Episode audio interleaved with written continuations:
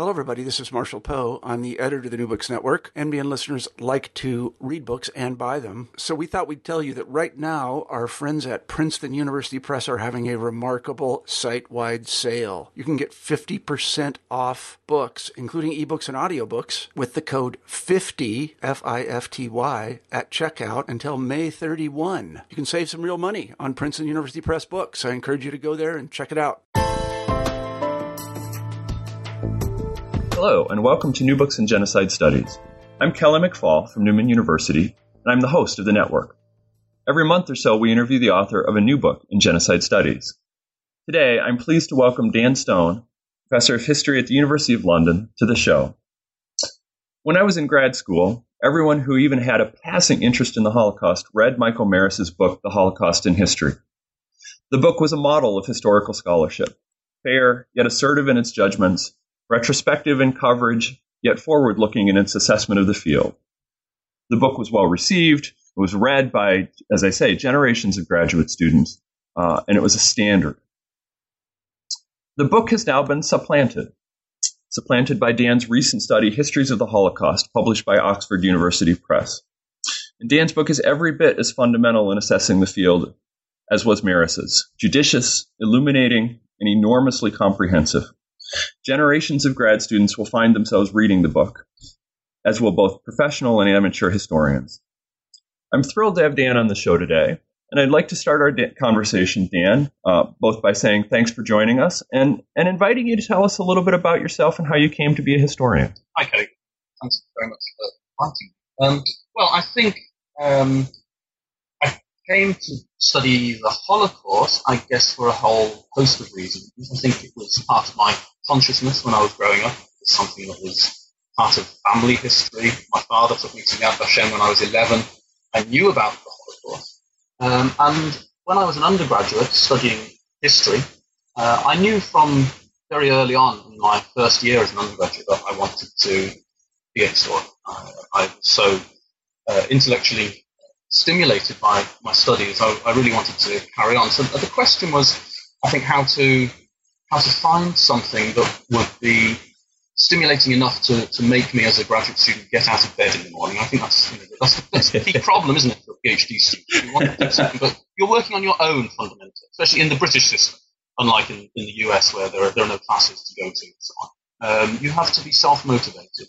And in the third year of my undergraduate degree, I can remember shortly before I was due to take my finals, I was supposed to be revising. I came across in uh, the main bookshop uh, in Oxford, uh, Saul Friedlander's edited volume, Probing the Limits of Representation, which is uh, conference papers from, from a famous conference at uh, U C L A in nineteen ninety-one. Um, and I was so excited by this book, I, I bought it and spent a couple of days sitting in the Bodleian Library reading it instead of revising for my finals. And That was that was what motivated me to, to go on. I knew I wanted to do something related to the Holocaust, um, but what excited me about that book in particular was, I think, a, a particular intellectual moment. Debates about postmodernism, about representation, about narrative, and so on, were perhaps uh, already becoming old hat in the States, but in Oxford, and I think in the U K more generally, they were still uh, relatively fresh and relatively controversial and exciting. And to me, this conjunction of Uh, I think quite conceptually complex and exciting ideas about how history should be written, uh, and particularly as they were being debated with respect to the Holocaust, was something that, that really fired uh, my imagination and made me want to uh, to get going with my uh, further research. Yeah, I, I read the website, the, the the official university website, and, and on there you are, and maybe you wrote this, maybe somebody else did it, described as a historian of ideas. Mm-hmm. Yes, how do, how, oh, good, excellent. Um, so, so how does that uh, shape your approach to investigating the Holocaust? Well, I think um, there, there are lots of ways to write about the Holocaust, of course, um, and most historians begin life, particularly in their training as graduate students, writing uh, archival history, writing event history. Uh, what I was more interested in as a graduate student, and still to some extent today, Uh, was thinking uh, less. I, di- I didn't want to write a study of, uh, I don't know, let's say children in the in the Ghetto or Fifth Army at Stalingrad, whatever it happened to be. I wanted to think more about how history is written. Uh, and what's so uh, fantastic, I think, about the historiography of the Holocaust is precisely that it's so uh, so vast and so sophisticated, and it acts as a way of understanding historiography in general and, how, and the way in which we write history in general. Uh, so all the questions that were being debated with respect to Holocaust historiography in the early nineteen nineties are, are really uh, questions about how we write history at all.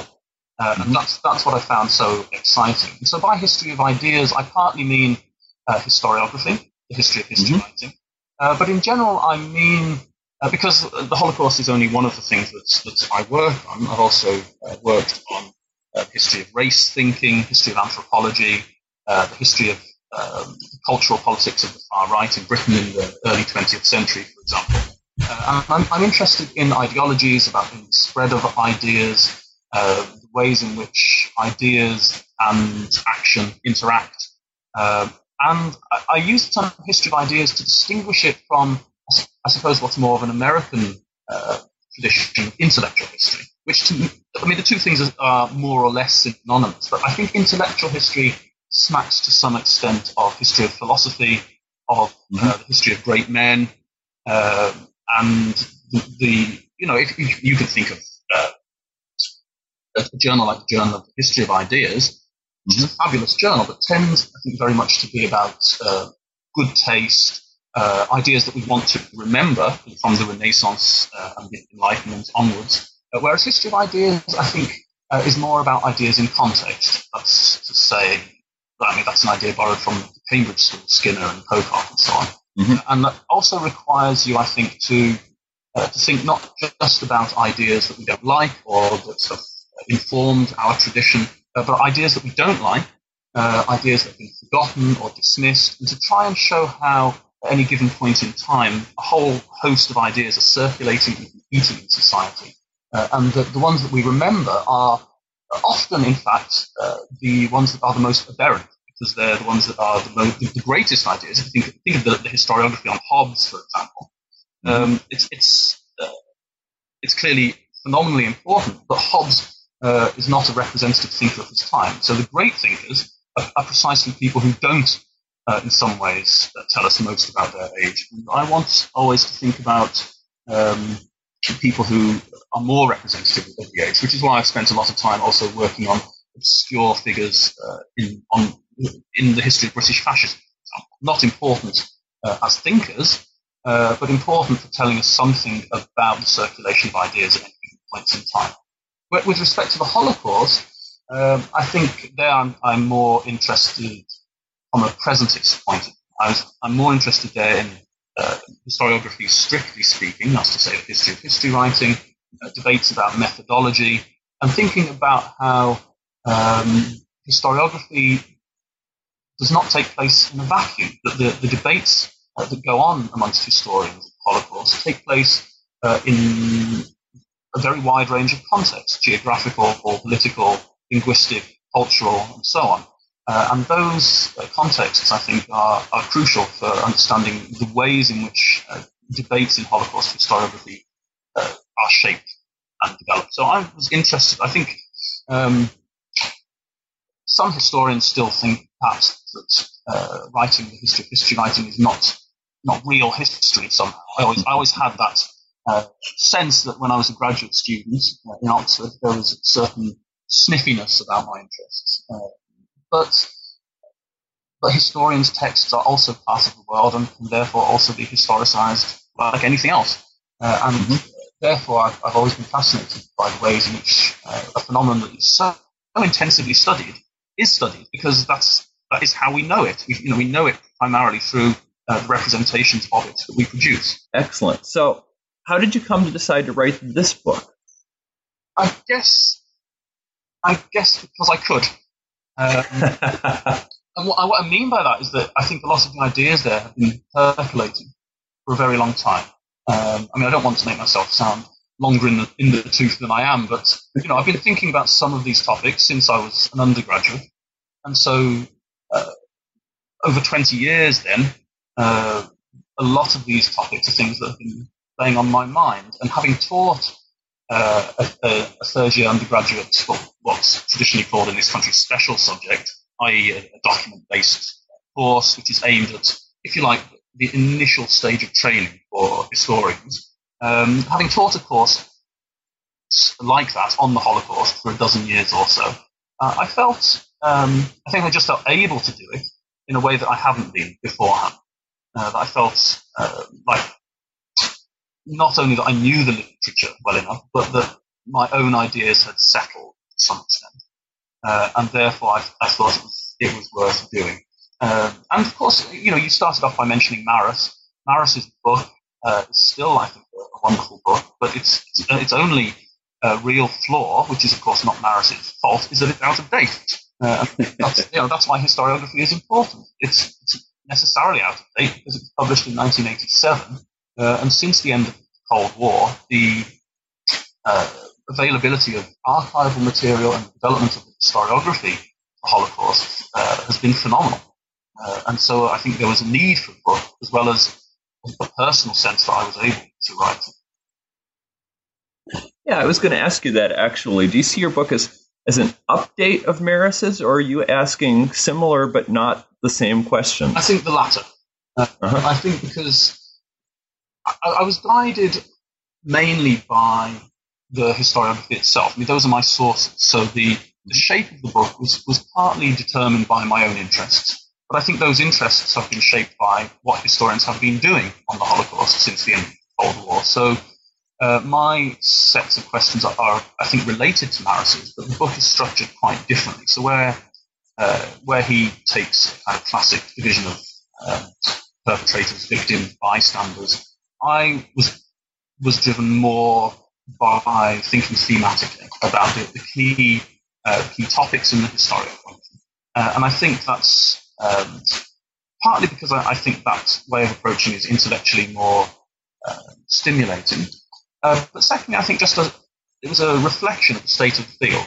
Actually. Um, and I don't think it, it would have looked rather um, conventional and, and tedious simply to copy uh, the structure of the book, wouldn't it? So I, was, I mean, clearly there's an enormous debt to, to Marrus's work there.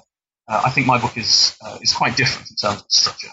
So you mentioned when you uh, in your, your discussion of Marrus this explosion of research um, after the Cold War with the opening of the archives. Mm-hmm. Um, for for some of our listeners who are perhaps not professional historians, can you say a little bit about that and about how that has shaped both the kinds of questions historians are now able to ask and and perhaps any kind of constraints or, or limitations that arise out of the kinds of sources or, or maybe points of view that arise out of the kinds of sources that they're now looking at? Yes. Uh, I mean, I, th- I think it's, uh, first of all, a very simple point to say that um, until the end of the Cold War, many of the archives in Eastern Europe were simply inaccessible, or for the most part inaccessible to uh, Western scholars. And Uh, the historiography of the Holocaust has largely been developed by, by Western scholars. The, what was written during the communist period in the communist countries is historically of interest, uh, but uh, there's not very much of it that is salvageable as, as good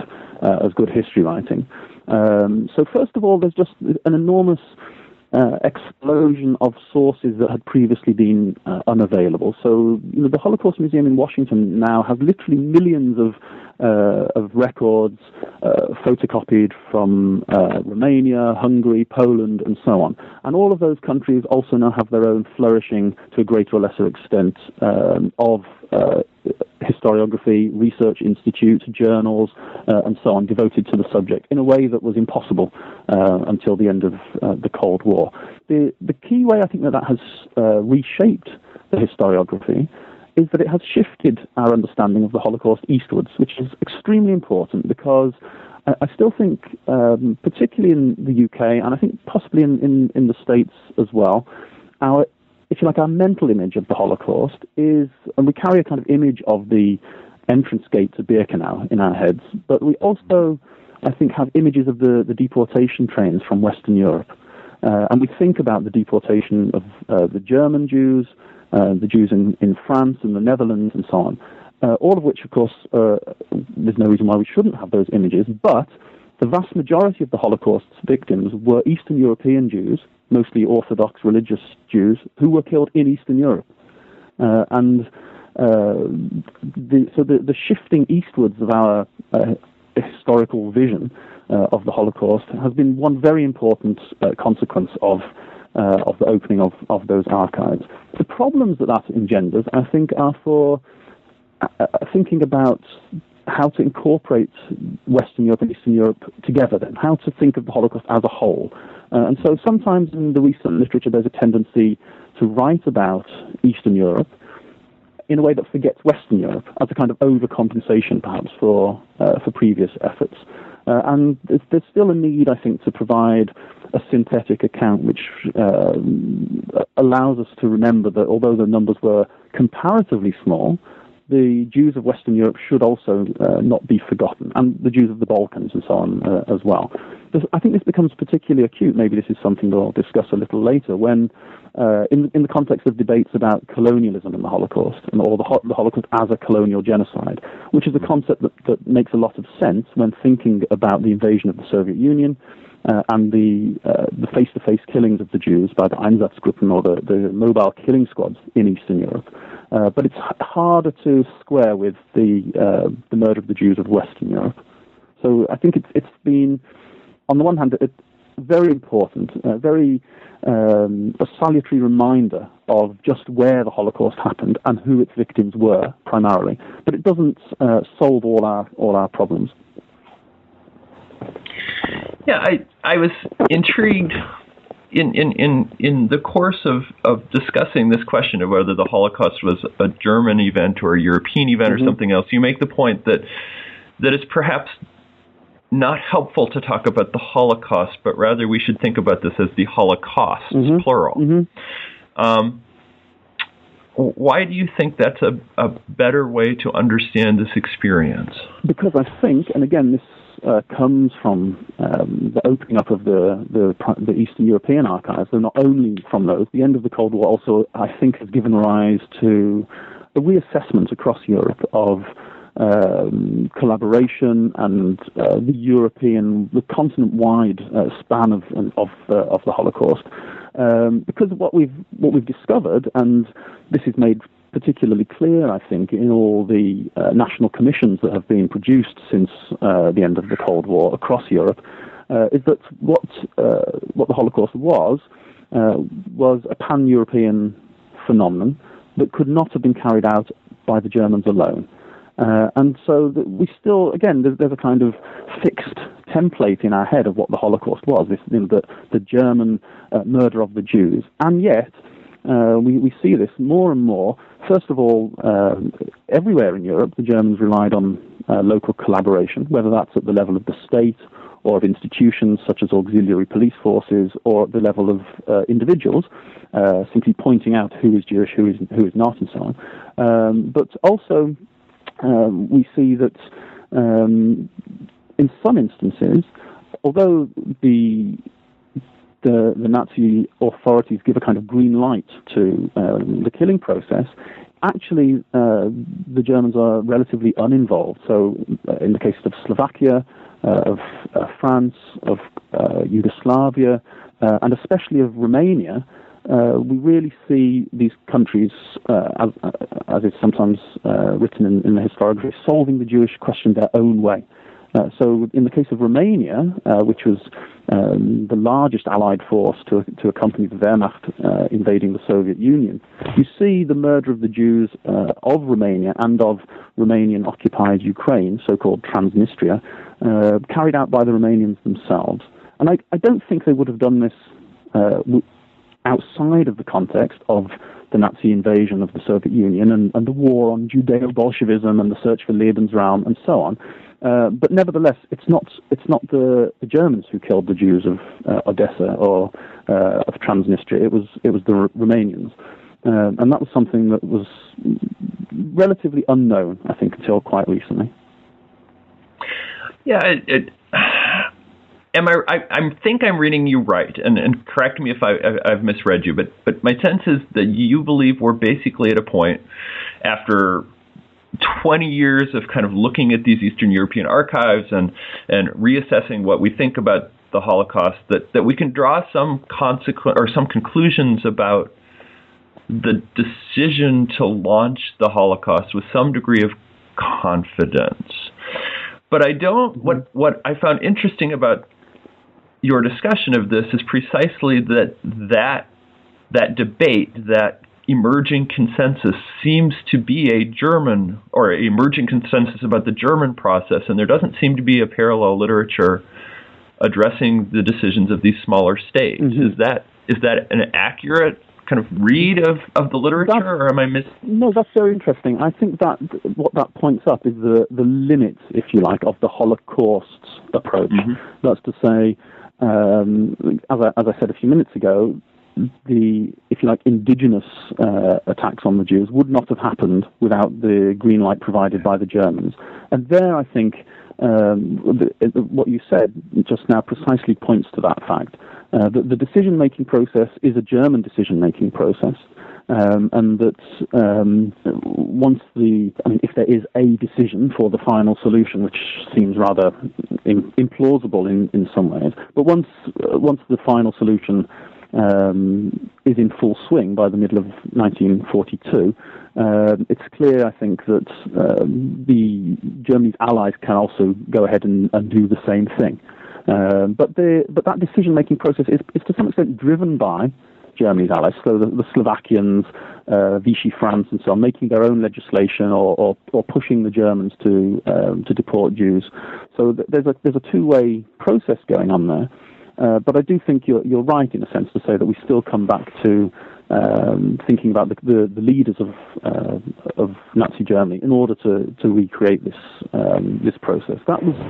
Uh, again, something that uh, that was very important in the so-called regional studies of the Holocaust, which was also one of the consequences of the, the opening up of the Eastern European archives, is that many historians, primarily German historians, produced uh, very detailed um, re- studies of regions of Eastern Europe, such as um, Galicia, um, Lithuania, Belarus, or, or wherever it happened to be.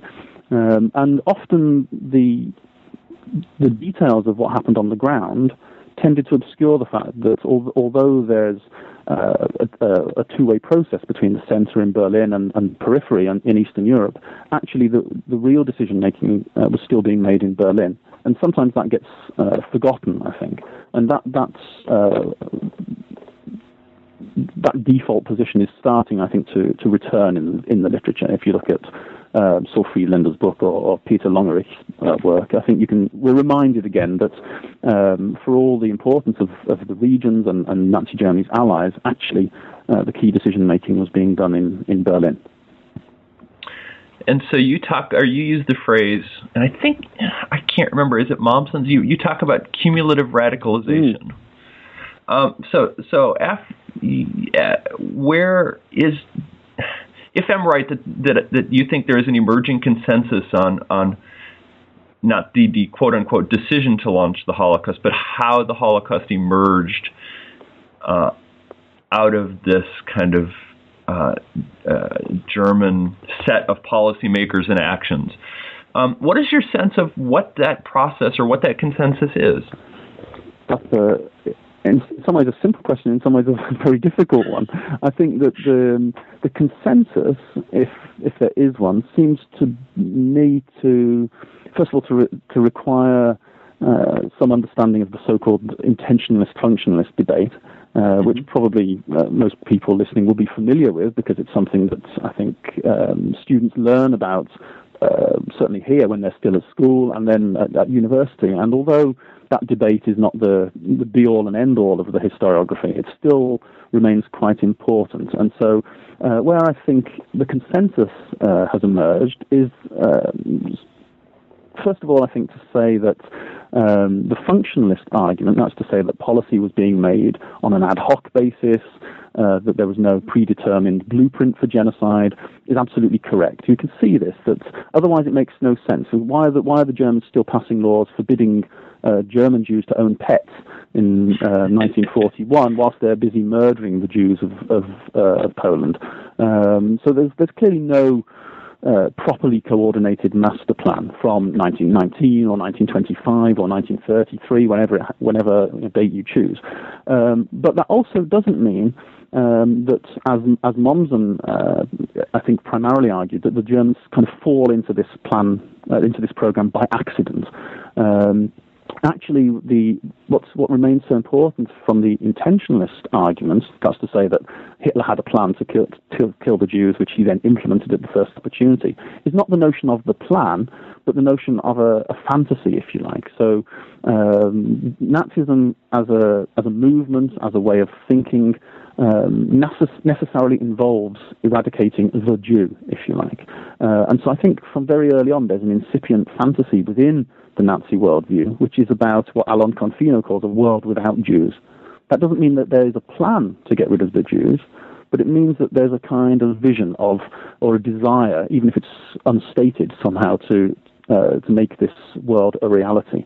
And the consensus that's emerging, I think, in, in the historiography largely, is um, that for all the things that we associate with uh, the functionalist argument, the, the notions of polycracy, of Uh, institutional Darwinism, competition between different Nazi agencies, incoherence, the lack of clear line, channels of communication, and so on.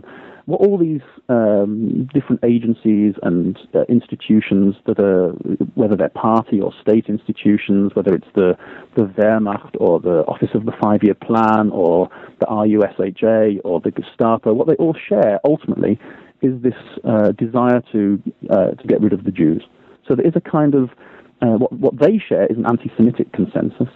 And what, what I think historians now uh, share, no matter uh, whether they're writing about, specifically about Nazi anti-Semitism, for example, in um, so-called um, institutes of, of Judenforschung, so institutes for uh, Jewish research at universities or, uh, or non-university uh, institutions, which are specifically devoted to understanding the, the Jewish question, or whether they're writing about local government in the Third Reich. Um, increasingly we see uh, historians are, are, are showing how so much of this, uh, of Nazi decision-making policy was filtered through a shared understanding of the need to get rid of the Jews. And some, sometimes that means uh, a disagreement about how to do this or when it should be done. Christopher Browning writes uh, brilliantly about this in terms of the debate between productionists and nutritionists in the ghettos, those who think the Jews should be put to work uh, until the end of the war and then they can be got rid of, those who just want to, to get rid of them immediately. And, and so that helps to explain the, the different lifespans of the different ghettos, for example. Mm-hmm. Um, but nevertheless, even those who are productionists, They, they're not in favour of sustaining uh, Jewish life in Europe. They simply want to keep the Jews alive whilst they're useful.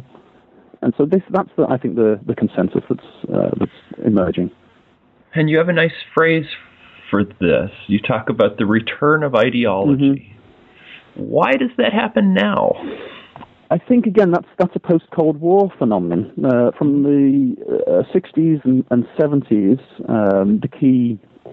Uh, the key interpretive frameworks were either fascism for, for those on the left or totalitarianism for those uh, more on the right.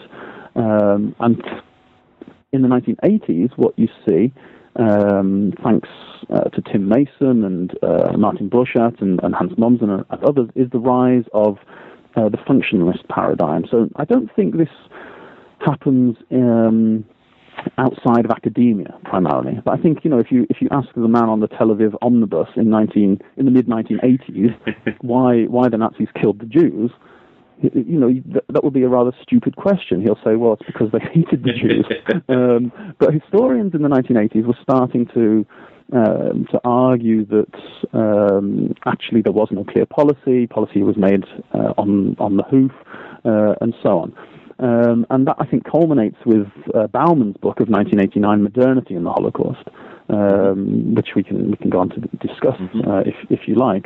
But after, I think, the, the nineteen nineties, what you see, and again, this, this has something to do with the um, the documents that, that come from the Eastern European archives, we see a much um, a much closer involvement of individuals in, in the whole process. And so the more historians produce these very detailed regional studies, these almost micro-histories of particular regions, the more they saw the importance of um, not just, if you like, from the functionist perspective, institutions or offices or a bureaucracy of murder, but the more they understood that this bureaucracy didn't in itself kill people, but actually there had to be people on the ground carrying out these uh, these atrocities, and particularly when you think of the first wave of, of the Holocaust, the uh, the Einsatzgruppen killings in the Soviet Union. This is uh, this is not a factory line genocide in the way that Bauman writes about. This is brutal, vicious, face-to-face murder of of the of the most uh, shocking kind, uh, and I think a lot of the uh, the literature on um, on the theme of modernity, for example, had had become a, a bit uh, taken with its own terminology. Factory line genocide, industrial mm-hmm. genocide, and so on. Although uh, this is somehow shocking about um, our our modern world. But it actually wasn't a description of what uh, what the Holocaust was really like, certainly not in its first stages. Uh, and that was a, a rediscovery uh, driven by, I think, the uh, the accessibility of new archives in the early nineteen nineties. And so from that, um, there's then a, a rediscovery of, uh, or a sense that, well, if, if these people on the ground are doing this, what's the justification for it? And so historians started to investigate subjects like uh, ideological indoctrination in the Wehrmacht, um, the uh, intellectuals amongst the S D or the S S, so historians like Michael Wirth, for example, have written um, very important studies of uh, the real S D intellectuals, these people who are Um, not just uh, have their you know their PhDs in law and uh, careerists and so on, but are, are really uh, violent anti-Semites, um, and and so you, there's a, a recreation of a whole kind of generation uh, that comes to power in in Germany uh, at, uh, on the collapse of the Weimar Republic, not just the stereotypical Nazi thugs, but also um, people who Uh, have a kind of modern understanding of the world. They're technocrats in some ways, but who also have um, a, a, a, a sort of mystical uh, sense that the salvation of Germany will only come about through the, the annihilation of, of, of the Jew. So I think this um, we shouldn't go too far with the with the return of ideology as an argument. In fact, I think there are uh, there are there have already been conferences, and I think there are, there are publications coming um, which will ask the question: Have we Have we gone too far with this hmm. notion? Um, if we talk, for example, about the notion of the Volksgemeinschaft, so this is the, the Nazi concept of the, the racial community, um, if we use that concept to think about what Nazi Germany was like, do we grant uh, too much credence to the Nazis' own view of the world? So do we end up uh, overstating the extent to which they were actually able to create this, uh, this Volksgemeinschaft? In other words, Uh, the Nazis may have seen the world through the lenses of race, but we shouldn't be seduced by that into thinking that that was actually the reality that they created. Nevertheless, uh, I don't think it's possible anymore to go back to a situation uh, as in the nineteen eighties, where one could talk about bureaucratic genocide without some sense of uh, the ideological process behind it. Yeah, it's uh, both in your book and, and in your kind of the way you instinctively answer these kind of questions, what I, what what I hear, and maybe I'm wrong, but what I hear is a sense from you that that the period from maybe the late eighties through the early two thousands was really a period of historians trying to get their understanding, to make their understanding of the Holocaust accurate. Mm-hmm. That it was about decisions and dates and uh, motivations, and what we've And, and, and here, you know, like I said, correct me if I'm wrong, but, but but that we've now perhaps gotten to a point where we are turning back to more kind of fundamental questions about the meaning of the Holocaust mm-hmm. and how it relates to modernity or to human nature. Is is that a sense of where you see the historiography going? Um, I certainly see part of it going that way. I think there will uh-huh. there will always be, and, and we, we see this with the, the continuing a slew of publications which uh, shows no sign of, of slowing down. There will always be historians, um, I think this particularly uh, with respect to the publication of, of PhDs, there will always be historians who want to write um, archive-based uh, studies of a particular aspect of the Holocaust that has not been studied in detail before. And what's so extraordinary, and uh, again, you can think about the, the amount of Uh, documents that are held at the U S H M M. What's so extraordinary is that these uh, these studies continue to appear. I mean, there's there's simply no shortage of, of sources to allow this uh, to happen. Um, but the, the size of the historiography means, I think, um, that whilst there's no reason why the, these studies shouldn't continue to appear, I mean, they absolutely should. It's the lifeblood of, of any uh, historical study. There is also the need to step back a little and say, what does it all mean? Um, Hilberg, for example, always claimed, this is what he claimed in uh, Landsmann's film, Shoah, that he, um, he always wanted to ad- address the The, the smaller questions, the, the how, the mechanics of the Holocaust, because he was afraid of the big questions, the why. And I always thought that was um, false modesty. That actually, um, throughout his, his work, which was, of course, uh, I mean, innovative and archive-based, nevertheless, the why questions are always present. Uh, and he, he did address them on, on several occasions, too. And so um, those questions are there, whether we address them directly or not. Yeah. And so I think uh, we should address them, because they're the things that motivate historians' interest in the Holocaust in the first place. I think, you know, all those of us who um, choose to work on the Holocaust do so for all sorts of powerful...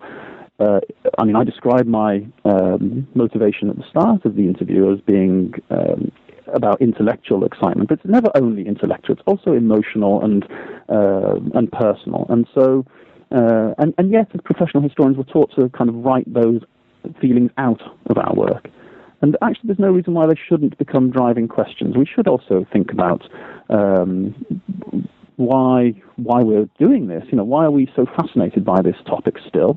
Um, in some ways, why are we more fascinated by it than ever, with all the um, research institutes and libraries and uh, transnational um, institutes and organizations devoted to it?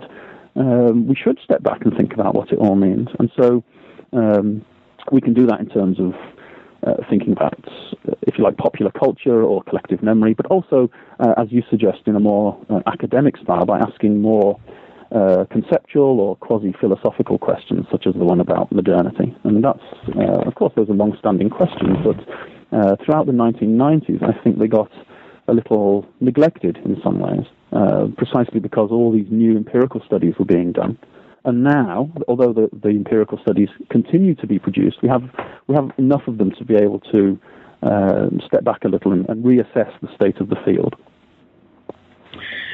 Yeah, I, I don't mean to sidetrack us too much, but it, I, I was, I don't know, shocked is too much of a word, but you point out in your discussion of, of Bauman and this whole issue of modernity and the Holocaust that that the new understanding we have based on new research of, of the camps in Poland, the killing camps mm-hmm. especially, suggests that even in the places which are kind of stereotypically understood as factory-like assembly mm-hmm. lines, they actually weren't. And so I guess I would ask, how did it take us that long to do the research on things that are so stereotypically representative of the Holocaust? Mm. Uh, well, I think there are there are different levels to that uh, to that question. I mean, first of all, there's one about the creation of collective memories, I think, mm-hmm. uh, and that takes us right back to the liberation of the camps, to um, who who liberated which camps. Um, don't forget that you know the Red Army liberated Auschwitz and Majdanek. Right. Um, the Operation Reinhard camps, Belzec, uh, Sobibor and Treblinka, had already been dismantled by the end of nineteen forty-three, so there was very little there to, to actually see. Um, and the Western Allies liberated um, many camps, but primarily we, rem- we remember Buchenwald, Dachau and, and uh, Bergen-Belsen, and um, they were not uh, extermination camps. They were in the appalling conditions they were at the end of the war because of the death marches to the camps and the total neglect Uh, of those inmates at the end of the war. And so there was a kind of conceptual confusion built into um, the, the Western collective memory of the Holocaust from, from the very start about where the Holocaust took place, who its victims were, and, and so on. Um, but secondly, it has to do with, um, I think, diff- if you like, practical considerations. Over, well, about a million and a half of the, the Holocaust's victims were killed in the Operation Reinhard camps. Um, but because they were dismantled, there's very little by way of source material. It was very difficult. You know, there were, there were uh, there's a, two survivors uh, from uh, from Belzec, uh, and uh, more from, from Treblinka, but still very few. Uh, and uh, it was it took a long time for uh, sources to uh, be found, to become accessible. Um, whereas Auschwitz, uh, as Peter Hayes uh, calls it, became yeah. the capital of the Holocaust, precisely because so many, uh, not just because so many people were killed there, I mean, the, the same number were killed at Treblinka, uh, but um, but because so many people had passed through it from, from everywhere in Europe. Uh, and so Auschwitz was relatively uh, well known, particularly by uh, by the nineteen nineties, after the Uh, I, I think this, this problem of, of Belsen or, or Dachau being uh, considered to be the centers of the, of the Holocaust had finally been uh, overcome, and, and we, we started to understand that actually uh, the majority of those uh, killed in, in gas chambers were killed in uh, Treblinka and Auschwitz. Um, but it was, first of all, it's, it's difficult. I mean, there's still only a couple of books on, on the Reinhard camps, um, because I think it's, it's very hard to, to find material. Uh, but what we do know now, and as, as you say, is that the more that's discovered about this, the more this notion of factory line genocide is, is inapplicable. Not because uh, lots of people weren't killed in a short space of time, they were, but the process, um, by calling it industrial line genocide, I think we shield ourselves from the true nature of what was actually actually going on there. Um, Treblinka um, was a A bit like, I mean, it's been described as the, the Wild East generally. I think, you know, this is a place um, surrounded by um, booty hunters, prostitutes, um, alcohol-fueled uh, violence. Uh, I mean, it's a, it's really, it's terrible. It bears no resemblance to a kind of uh, the clinical vision that is conjured up by the notion of industrial line genocide. You know, clean, clean factories and, and workers in overalls. It's not like that at all. Uh, it's it's it's actually uh, extremely brutal and, and gruesome. Um, there are descriptions of um, the engines that were used to, to power the, the gas chambers breaking down, and all sorts of uh, of terrible uh, terrible descriptions, which we don't need to go into now. But um, it's it's I think people don't want to hear it in a way. Although we, you know we, we we can read this stuff, but to actually make it break into the collective memory and to replace a kind of easy and rather um, unchallenging notion of factory line genocide is altogether more difficult. Yeah, and and here I wanted to kind of parenthetically say there's way more in the book that than we're going to be able to talk about in, in this short interview, um, and so I encourage the listeners to go out and read it, because it's it's, it's a wonderful um, summary of the knowledge that we have now. Here I want to say this this seems a logical point. Um, to talk about your discussion of genocide and mm-hmm. how the Holocaust fits into this broader mm-hmm. notion of genocide. And because one of the ways in which people have often distinguished the Holocaust from other genocides is exactly this notion that the Holocaust was somehow modern and mechanical mm-hmm. and industrial, as opposed to the killing in Rwanda mm-hmm. or Cambodia or something like this. Mm-hmm. So so how has mm. Holocaust studies been informed by this broader field of genocide studies? Um, that's actually, I think, quite a, a hard uh, question. It's much easier to show how genocide studies has been informed by Holocaust studies. Um, and I'm happy to have you talk about that as well. Well, I won't, because I know um, that you know Donald Bloxham and others have, have already uh, discussed that with you, so um, I don't think there's any, any need for me to go okay. into that in, in great detail, other than to say um, that I think it's very interesting that um, many scholars who have become genocide scholars began Um, yeah. as study, as students yeah. of the Holocaust, uh, and so there, there's sometimes um, it sometimes seems as though there's a kind of uh, conflict between Holocaust studies and genocide studies, um, and there are those who argue that the Holocaust gets too much attention and it distracts from um, the, the study of other genocides, uh, and I'm not really sure that's true, that uh, actually if it were not for people who wrote about the Holocaust then going on to write about genocide, genocide studies as a discipline would not be, um, the, the, or as a field, let's say, it's not a discipline, as a field would not exist in the, in the way it does, does now. Um, and if people think that um, other genocides are neglected, well, go out and study them. Um, there's, there's, you know, there's, there's no problem with that. Um, but the the opposites, uh, the, the reverse of, of, uh, of that, which is how, how has genocide studies um, uh, impacted on Holocaust studies, I, I think um, the key way here is uh, through thinking about genocide as um, less less through um, the legalistic way in which the term was initially uh, defined and, and created by Lemkin and, and the United Nations and so on, rather to think uh, historically about genocide as the unfolding of a process, as a dynamic. And that's what you do see very clearly, I think, in um, the historiography of the Holocaust of the nineteen nineties, the regional studies and so on. And, and that, I think, automatically speaks against the modernity argument to some extent, because the modernity argument suggests that, um, that the Nazis decided to establish camps. Uh, this is where the, the Jews were killed. Actually, of course, the, the death camps um, are the, the very end of a process uh, that began much earlier. Uh, and they are, in some senses, aberrant. Actually, um, you know, the, the Reinhard camps used very primitive motor engines to kill the Jews.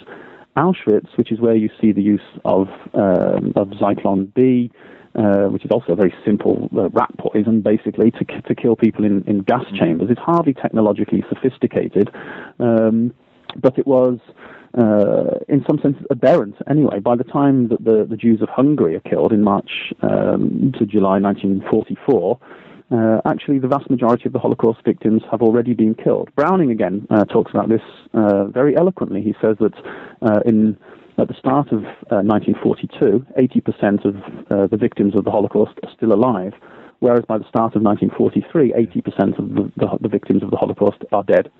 And, and those people have been primarily been killed uh, either by face-to-face shooting, or in these very primitive uh, gas chambers of the Operation Reinhard camps or gas vans. Um, so I think what's, um, what genocide studies has, has helped us to think about, first of all, is uh, the Holocaust as the unfolding of a process whereby one stage leads into another rather than a single decision, if you like. It, it, make, it makes the debate about the decision-making process seem a little less pressing than it might once have, have seemed. Um, but it also brings uh, brings home, I think, how um, the Holocaust was uh, part of, of a whole trajectory and a tradition of European and, and world history. Uh, and, and Donald and others have, have argued uh, this very clearly and persuasively, I think, is that uh, if you think about the Holocaust as a phenomenon on its own, Um, it continues to fuel a kind of Sonderweg thesis, or um, Germans as, as ill, um, to use a kind of Kurt Vonnegut um, metaphor.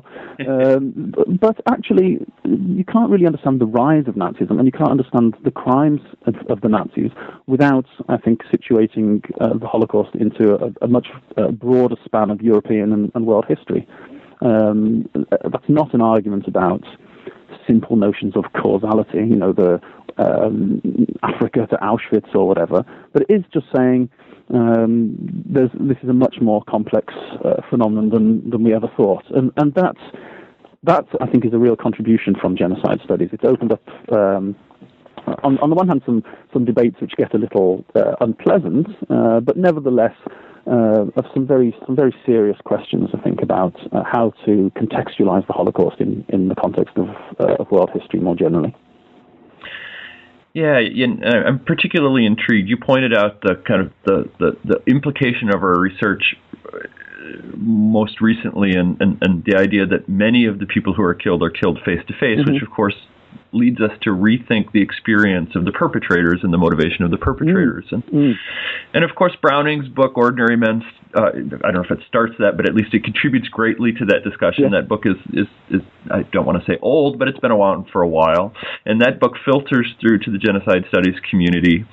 I'm not so sure that the kind of geno- responses of the genocide community have filtered back to the Holocaust historians, things like Scott Strauss's book or Leanne Fuji's mm-hmm. or Alex Hinton's mm-hmm. or Um, and that mm. I don't know if that's just my perception or, or whether that's a broader claim that can be made. But um, I, yeah, I think that's probably true. I mean, there are, of course, historians who, who read those books and who mm-hmm. um, think about uh, perpetrators in a comparative perspective, or try to think about Holocaust perpetrators whilst drawing on literature uh, yeah. from other genocides. Uh, But I think you're right, actually, in that um, the leading historians of Holocaust perpetrators, uh, Longerich and so on, um, draw on a very substantial um, source base and historiography uh, of the Holocaust, uh, which is enough in a sense. You know, it's a, it's a, yeah. it's a huge uh, literature in its own right, uh, and so I don't think they feel. Um, first of all, I, I think uh, often, oftentimes they think, well, you know, I'm not an expert. I can't, I don't speak Kinyarwanda or Khmer or whatever it is, and therefore feel like it's inappropriate for them to draw on this literature. Um, whereas my view would always be, of course, there's a if you do comparative work, there's always a loss uh, in that respect. Um, but there's also, I think, the risks involved, which are that it's broad brush or it's superficial or you're not an expert or not an area expert or a language expert. Um, the gain is that you, you can nevertheless uh, ask interesting questions and hopefully make interesting uh, connections between uh, between things. Um, but I, I think, yeah, I, I guess uh, sadly you're probably right, actually, that uh, although there's a very substantial literature on Holocaust perpetrators, mm-hmm. um, it tends not to draw on the literature on perpetrators of other genocides. Perhaps the exception to that is the, the literature written by social psychologists, mm-hmm. um, which draws also, I mean, that has its own problems, uh, but of course draws on uh, the famous Milgram experiments or the Stanford prison experiments and so on, um, in order to, to try and say that this is a cross-cultural phenomenon or a situational phenomenon or, or whatever the argument happens to be. Um, so the, the, it, it it does have an impact on the field, um, but perhaps I think you're you're right to say not a very not a very great one at the moment. I read your book, and and I imagine myself as an incoming graduate student, wanting to study the Holocaust and wondering how many years it's going to take me just to become even basically fluent in the literature of the Holocaust. What, where do we go now in terms of Holocaust studies with this library after library after library mm. of, of, of book and, and, and, and authors that we need to know about? I think, first of all, you have to do a, a master's in uh, in Holocaust studies um, in order to get a grounding in the literature, and then you have to make make decisions. I mean, nobody can can master all this stuff. I think as a a starting PhD student, you then have to decide what it is you're going to work on, um, and immerse yourself in that literature, because it's impossible to familiarize yourself with all of it. And particularly, I mean, I'm not even talking only about the, the historiography, but if you want to take an interest in post-Holocaust philosophy or mm. um, literary studies or film studies, uh, museum studies, all of these have now uh, very large literatures pertaining to the Holocaust, um, as does every other discipline, geography and music and, and so on. Um, so you have, I think, to make uh, some, some difficult choices. And I think that's, that's really what a, a master's degree is for, to orient yourself in the discipline um, and to uh, to find the the subfield that uh, interests you uh, most. But it's uh, you know it's not like studying canal building um, in, in early modern England. Uh, the, you just have to accept the fact that you'll you'll never be able to finish. I mean, I have to say this to PhD students, um, don't worry. you know, if you, if you, as you're submitting that yet another book has come has come out, it's, you know, that's just always like that. I tell my students when they complain about the reading assignments that um, no, you don't have to read that book. You get to read that book. Mm-hmm. Yeah, exactly.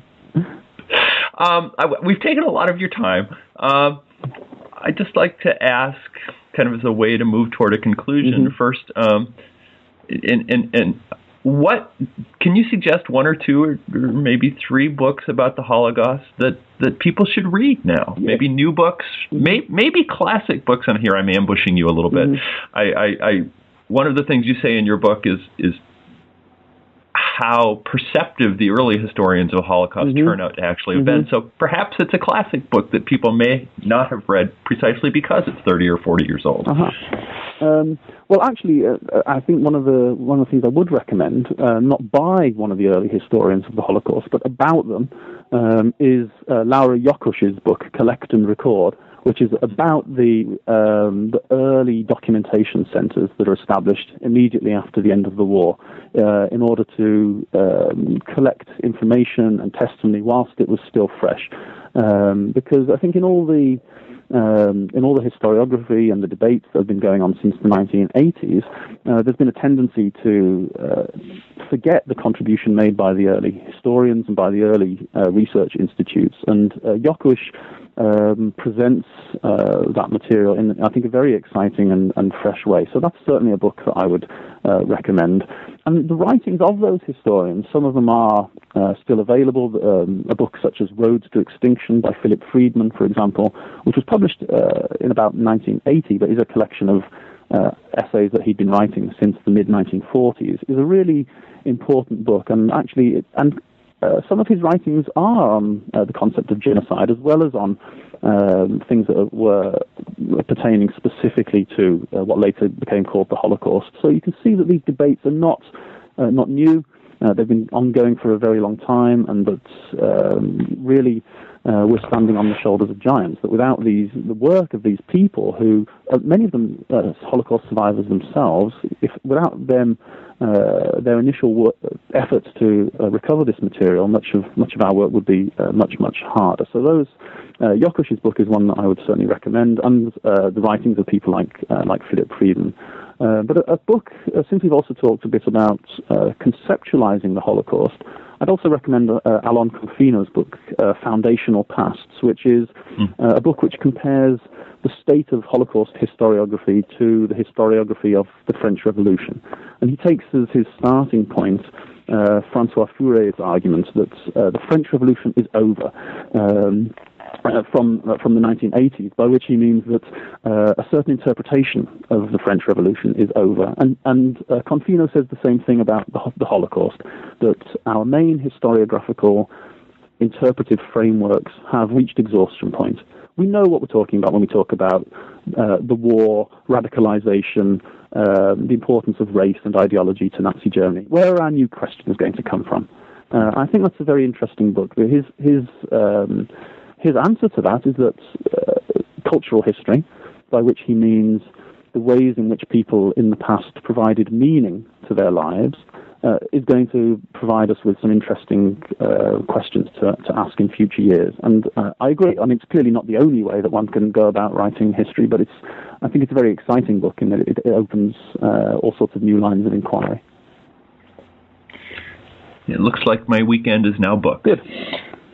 Um, so what are you working on now? Well, I've got, um, uh, from from a lot of the work that I've done on uh, on the historiography of the Holocaust and the contextualization of the Holocaust, I became more interested generally in uh, post-war European history. And uh, I recently edited the uh, Oxford Handbook of Post-War European History. And then um, as a result of having done that, I thought I'd quite like to Uh, to write my own book on the subject. And so that's uh, a book called uh, Goodbye to All That, question mark. Uh, the Story of Europe Since nineteen forty-five is coming out in uh, early twenty fourteen with O U P. Um, and uh, it, it picks up on some of the things that we've been discussing today, but in a much more general context. It's also a history of Um, the Cold War and uh, many of the other uh, key events of uh, post-war European history, the, the, the European Union and so on, the rise and fall of the post-war consensus. Um, but at the moment, I've, I've just started working on a book on uh, the liberation of the Nazi camps, uh, which is something, again, it ties into my interest in post-war European history. Um, and it's something that uh, has been curiously neglected, I think, that there is a, a a growth in research on the early historians, on the early research institutes. Uh, there's been uh, quite a lot of research done on D P camps, uh, but with the exception of one or two classic studies, Robert Abzug and uh, John Bridgman, uh, there hasn't been a, a really good uh, synthetic account of the liberation of the camps for uh, for some years, and so that's my uh, my next plan. Well, that sounds wonderful, and I look forward to reading them. I want to say thanks again so much for um, joining us today. Thank you very much for having me. And um, and I wish you a pleasant summer when you get a chance to write and to read and reflect. Thank you. You've been listening to an interview with Dan Stone, author of the book Histories of the Holocaust. If you enjoyed this interview, you can listen to previous podcasts through iTunes or from the webpage for New Books in Genocide Studies, part of the New Books Network of podcasts. I hope you'll come back next time, when I'll interview Annie Pullman and Deborah Meyerson about their recent edited collection, Genocide and Mass Atrocities in Asia, Legacies and Prevention. Until then, I hope you have a great month.